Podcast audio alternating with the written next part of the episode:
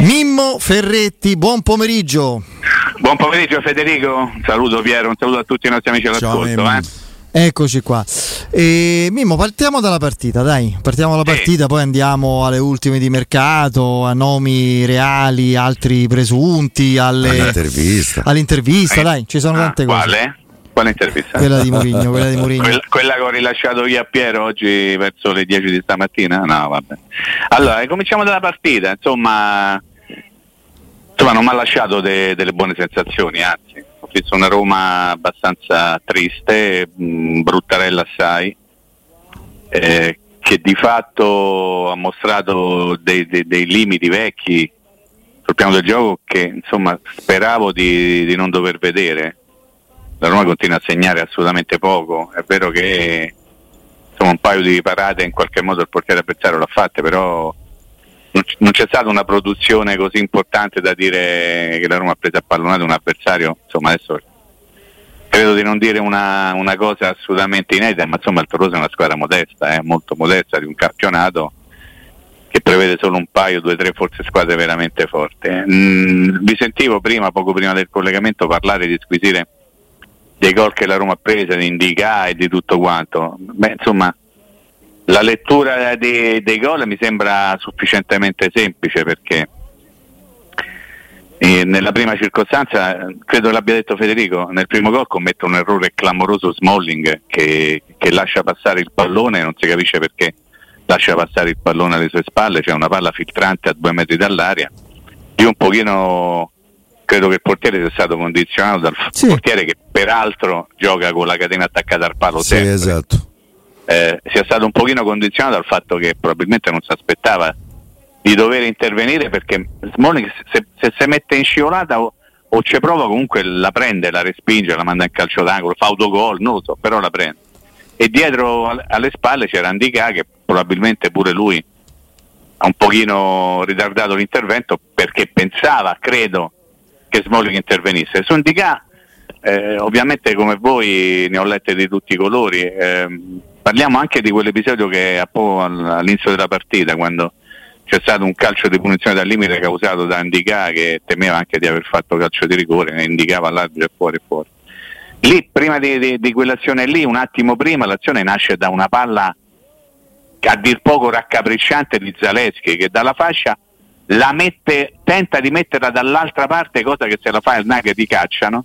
Ovviamente eh, in orizzontale, tu no, esatto, e la dà loro e poi quello che prende la palla la gioca in diagonale sull'uomo che veniva marcato Antica che era dietro perché doveva stare dietro, perché doveva stare in una posizione diversa, perché l'uscita di Zaleschi prevedeva l'accompagnamento di Indica da un'altra parte e quindi passa Indica per un errore clamoroso, in realtà lui fa un errore, ma la compartecipazione del compagno in questo senso è abbastanza importante. E poi veniamo al gol che ha determinato la sconfitta della Roma, la prima sconfitta che insomma poi perdere non fa mai bene.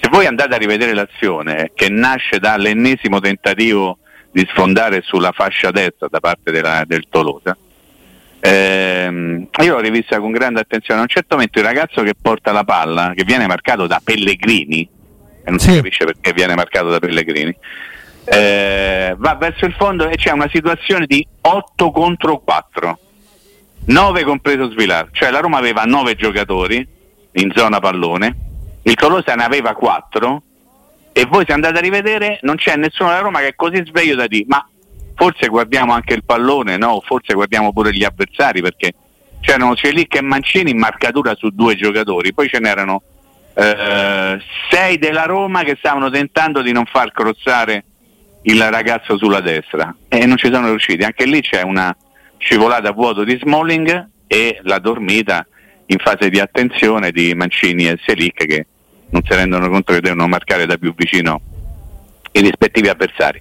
Quindi concetti sbagliati eh, in fase di marcatura, anche forse di predisposizione tattica.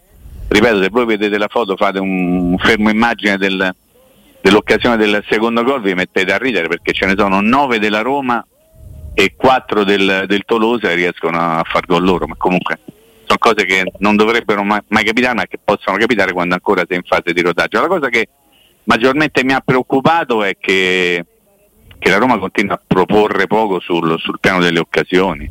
Ricordo una parata del portierino 2005 del Tolosa su un sinistro di Christensen e la parata molto molto casuale. Sì, sì, esatto. su Pellegrini. E poi il gioiello di Ribala e il, il, problema è sempre quello cioè se andiamo a vedere il centravanti della Roma non ha fatto mh, nulla. Eh, allora la domanda è sempre quella ma la gira a voi è un problema di giocatori o di gioco? Nel senso che quanto c'è della non verve di un calciatore nella mancanza di gol e quanto c'è invece nella situazione tattica che viene predisposta per un calciatore? Aspetto le vostre risposte perché secondo me ti rispondo con una controdomanda, cioè quando il centravanti della Roma era ispirato, non quest'ultima stagione, quella precedente, avendo segnato 27 gol in stagione e anche sbagliando qualcuno in più, era un problema del gioco? No, eh, l'allenatore era lo stesso, per carità, okay. cioè con che ti devo dire, con Guardiola si segna di più, perché, ah, ma, ma, anche con altri tipi di allenatori, con Klopp, eccetera, con Mourinho tendenzialmente le sue squadre al top hanno sempre magari vinto lo stesso numero di partite o magari anche più di squadre più propositive, ma eh, il saldo eh, fra gol fatto e, e, subito era minimo, ma i gol subiti erano quasi nulla, quindi la, filosofi- la filosofia è diversa. Ma quando tu c'è un centravanti che viene sempre, non propone, non, non so come dire, non, non, si propone offensivamente, nel senso che non, non c'è un momento in cui detta il passaggio col movimento giusto, lo vedi intuire eh, lo spazio ad attaccare, lo vedi andare in anticipo, eh, sentire la porta. Da quanto tempo Belotti non vede, non sente la porta come fa il centravanti? È un problema grosso, perché è un problema secondo me anche dell'ultimo anno al Torino. Piero? No, io, io credo che ci sia una compartecipazione, nel senso mm. io sono d'accordo con te, a Roma produce poco al di là eh, di qualche estemporaneità affidata a quel fuoriclasse che è Di Bala, Roma tira in porta, non prende mai il cantuccio. Eh, ha una quantità di manovra offensiva decisamente eh, sottomedia. E non credo che sia un problema soltanto di quest'anno. È una tendenza da qualche eh, tempo a questa parte.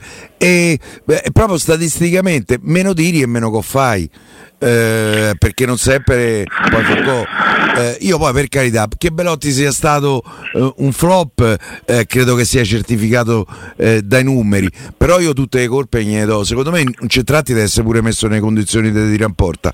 E per me eh, Abramo l'anno scorso Belotti l'anno scorso sono stati messi pochissime volte nelle condizioni di tirare in porta. Poi è vero che per i cross non lo prende Mm, ne prende pochi o se sbaglia. L'unica volta che aveva preso il portiere del Siviglia gli fa una protezza ciclopica. Però um, secondo me le punte della Roma non sono aiutate dal gioco della Roma Beh, credo che la... abbiate ragione tutti e due, nel senso che forse un pochino è quello, forse un pochino anche l'altra cosa. Io ieri, lo confesso, ho commesso un errore clamoroso, clamoroso, e cioè ho visto Manchester City Arsenal, non lo dovevo fare perché poi ho visto Tolosa Roma. Allora se tu c'hai negli occhi ancora Manchester City Arsenal ti fai un sacco di domande perché vedi giocare a pallone due squadre in una maniera che da eh, sta parlando del vede. top eh, me. sì sì cioè, no infatti, e di una finale parti, di Coppa oltretutto dai assolutamente quest, da queste parti non dico soltanto Roma eh, parlo proprio nel calcio italiano difficilmente si vede giocare in quel modo però ti rendi conto soprattutto di una cosa che lì è altissima la qualità tecnica.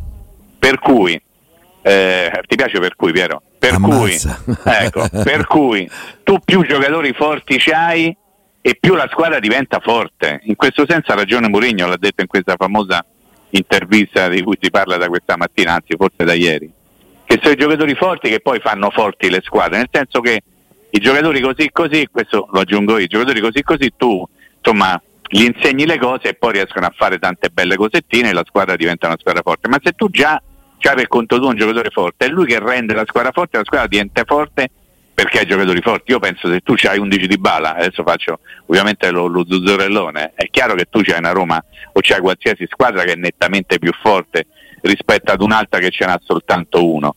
Quindi io penso che la qualità tecnica individuale poi ti aiuta Quindi se tu hai un centravanti forte che si inventa la giocata, che trova il gol, che riesce a far gol anche in una situazione di non aiuto da parte della squadra, beh, lui, lì tu stai un bel pezzetto avanti. Eh. E probabilmente è quello che è accaduto, forse non in percentuale totale, due anni fa, come diceva Federico, quando c'era un attaccante che come toccava il pallone lo buttava dentro e il gioco era sempre quello. Quindi la difficoltà secondo me sta in una natura tecnica oltre che tattica, però ecco perché torno a dire, forse l'una e anche l'altra. Eh, la Roma c'ha bisogno di qualcuno che sia bravo a far gol sempre e comunque. Eh, uno così, ma lo diciamo da quanto tempo ormai stiamo questa cosa? Uno così costa soldi, non lo puoi reperire con poche lire a parametro zero. Quindi è lì che devi fare il tuo sforzo, perché siamo ancora alla ricerca della priorità delle priorità. Domani sarà 8 agosto, La, l'inizio del campionato è sempre vicino, più vicino, e tu sei ancora a ma centravanti da Roma che è? Centravanti della Roma oggi è Andrea il Gallo Belotti. Quella è la situazione. E poi pensate, io continuo a dire, eh, una Roma ad oggi, ad oggi, senza Dybala e senza Pellegrini e sì. senza Mourinho in panchina, la batte la Salernitana? Sì, io non battere. lo so. Può batterla. Io certo, un po' però... di conforto l'ho, l'ho, l'ho trovato lo so, nella eh. dichiarazione di Paolo Sosa che dice che Dia è impresentabile. e io mi gratto eh, però, in questi oh, casi. Eh. Però, eh, però lo sì. so, c'è tempo pure per loro eh. insomma, di trovare una situazione diversa. Il problema è che la squadra io in questo momento penso che abbia che, che, abbia insomma de, de, delle cose ancora da, da, colmare. Ad esempio, faccio una domanda anche a voi: ma perché la Roma non ha un giocatore che, che sia capace di saltare l'avversario? Oh, non ce n'è uno, eh? Cioè, penso a uno che è uno contro uno, partenza da fermo, se ne va, non ce n'è. Non ce n'è. Se Forse sta bene. Tanto e Spina- in pochetto. E Spinazzolo. Quando sta bene, però è una partita ogni otto.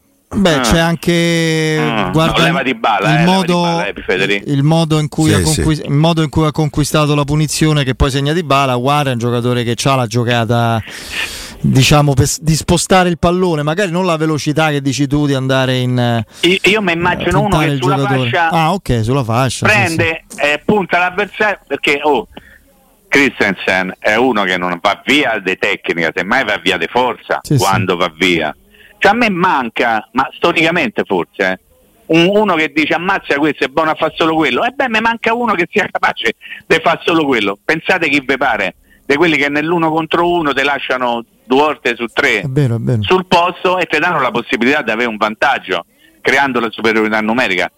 Poi del portiere ho detto, sono mesi che stiamo tutti a dire, ma non è che il problema portiere sia abbastanza presente in casa Roma? Secondo me sì, però sembra che eh sì però sai qual è, eh, sai qual è il, sai qual è il problema Bimbo?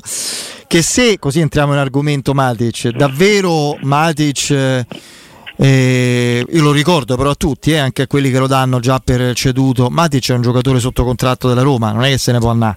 Eh, e io mi auguro vivamente che la Roma non commetta l'errore sanguinoso fatto ancora più che con Geco con Pedro, quello probabilmente di regalare sostanzialmente il cartellino a un giocatore che comunque ha un valore e un peso, ma se comunque alla fine la Roma ricevesse un'offerta che consideri valida, a torto ragione per Matic, la Roma dovrebbe immaginando ancora non, presi, non preso l'attaccante o gli attaccanti, prendere sostituto importante di Matic Renato Sanchez perché o chi per lui perché ne mancava uno comunque anche con Matic due attaccanti e forse un difensore centrale no no leva forse, leva e, forse. E un difensore è centrale, un difensore centrale, un difensore. quindi sono cinque giocatori eh, quindi in, certo. e quindi forse credo che te lo fai come si dice a Roma fatelo piacere eh, ti è Rui Patrizio eh, certo. no? è quello, eh, so, ma infatti è quello purtroppo, purtroppo, è così. purtroppo il motivo poi per quanto riguarda Mati, poi cioè... nessuno discute la carriera di Patrizio, eh, no, assolutamente, però manco certo. quella di Buffone, però mo c'ha 47 anni e quindi è bene che smetta Buffon, par. Sì. nel senso poi arriva un momento per tutti che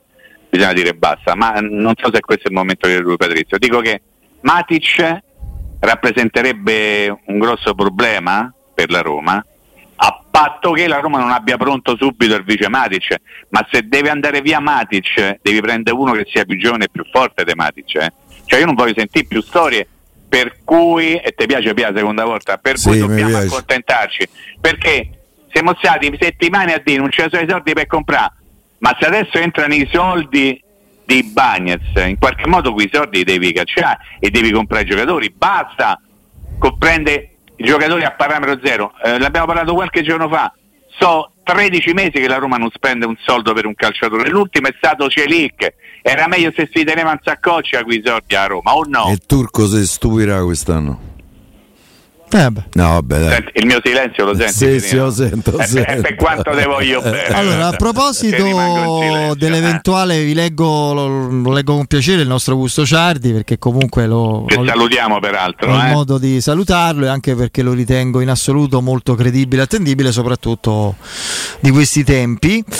E, e, fa due nomi eh, evidentemente concreti per l'eventuale sostituzione di Matic che la Roma Max Tamen, Max Tamen. No, che la Roma, no, eh, che la Roma spera di non affrontare eh, come problematica. Certo. Allora, sono due nomi. Uno a me faceva impazzire, eh, mi, mi, dispiacque Aia. tanto quando la Roma lo cedette, però mi sono dovuto arrendere perché non ha fatto quello che pensavo, ed è Paredes. E... Ancora che Miro a trattare. Il silenzio di Mimmo è indicativo. E... Come, come prima con Piero. Sì, esattamente. L'altro nome invece a me piacerebbe, mo, intriga tanto, perché per me è un giocatore forte. Eh, costa 25 eh, milioni. Esattamente, è Florentino, no, no Fiorentino, Florentino Perez, è Florentino del Benfica. Cioè, se abbiamo il presidente no, del Real. magari, eh. con tutto quello che... Con tutto il portafoglio. con tutto il portafoglio, sì, no, è Florentino, il portoghese del Benfica. Eh, contratto in scadenza 2027, si parla di una valutazione superiore ai 25 milioni. Per me lui è un gran centrocampista. Per quello che riguarda Paredes, eh, io credo che sia un giocatore molto sopravvalutato. Okay. Eh, Mi sono dovuto arrendere anch'io, a me piaceva tantissimo. No, boh, non lo so. No. Pure dovunque, è andato, dovunque è andato ultimamente non ha mai giocato, l'hanno sì, sempre sì, sì. abbastanza messo in disparte. Beh, Florentino costa un sacco di soldi, eh.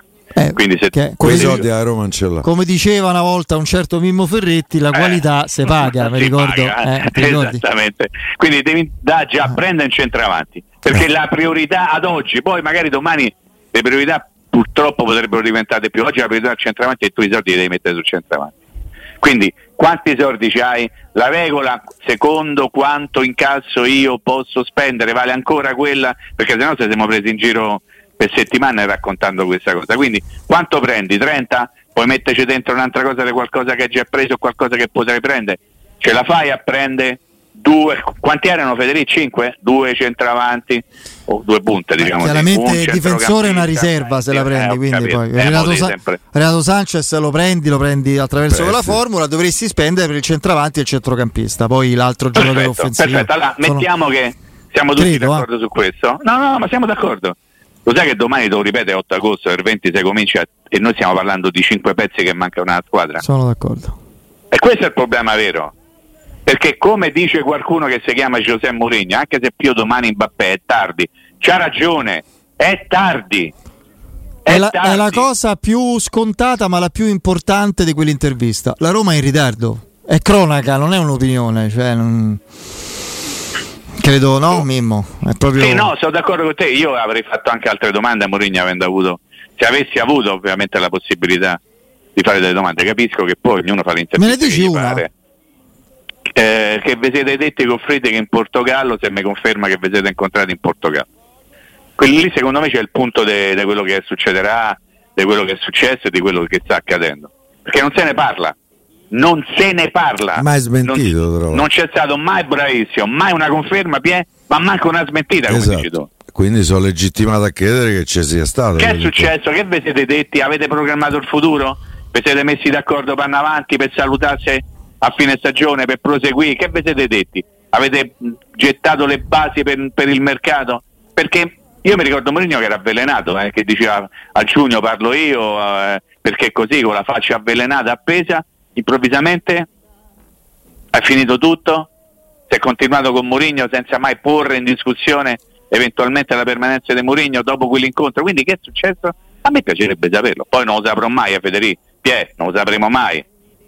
Perché ancora c'è notizia realmente cessato. Poi io credo che il Corriere dello Sport sia stato uno dei giornali con, che con più forza hanno scritto quella cosa, no? Sì, Me lo ricordo sì, perfettamente. Sì. Quindi magari una mezza domanda, ma che vi siete detti? Uh, il 22-23 giugno eh, in Portogallo col presidente Dan Friedkin, eh, quello io gli avrei chiesto, ma mica perché voglio mancare rispetto a un direttore del giornale, per carità, una curiosità credo legittima di tutti i tifosi della Roma, perché da lì qualcosa è cambiato, eh? Perché Mourinho fino al giorno prima, adesso io esagero, ma era fino al 31, no? diceva io sto qui, resto qui il 31 maggio, ma bisogna avere rispetto per, per questi ragazzi, che... ma vi ricordate le cose, no? Io non li mollo, io rimango sì, con loro, no? però bisogna che gli diamo tutti una mano, eccetera, eccetera. Poi improvvisamente non si è più parlato, non si è più detto niente. Mourinho è rimasto senza mai parlare più di, di, di prolungamento. O oh, di scadenza di contratto come Mourinho, c'è stato Tiago Pinto e Lombardo, io ripeto tutti i giorni, e non è esattamente normale che in una società di grandi ambizioni come la Roma ci siano tre pezzi così che siano in scadenza di contratto. Allora, a proposito, se no poi mi ascolto. Io ho rotto le scatole praticamente a tutti, anche a voi nel dire ma chi sarà allenatore da Roma quando Mourinho, tutti gli altri saranno squalificati, quindi eh, Roma Salernitana, parlo di distinta gara perché voi sapete che ci deve essere un allenatore sì. professionista, riconosciuto, eccetera, eccetera, eh, proprio su, su, sulla lista gara.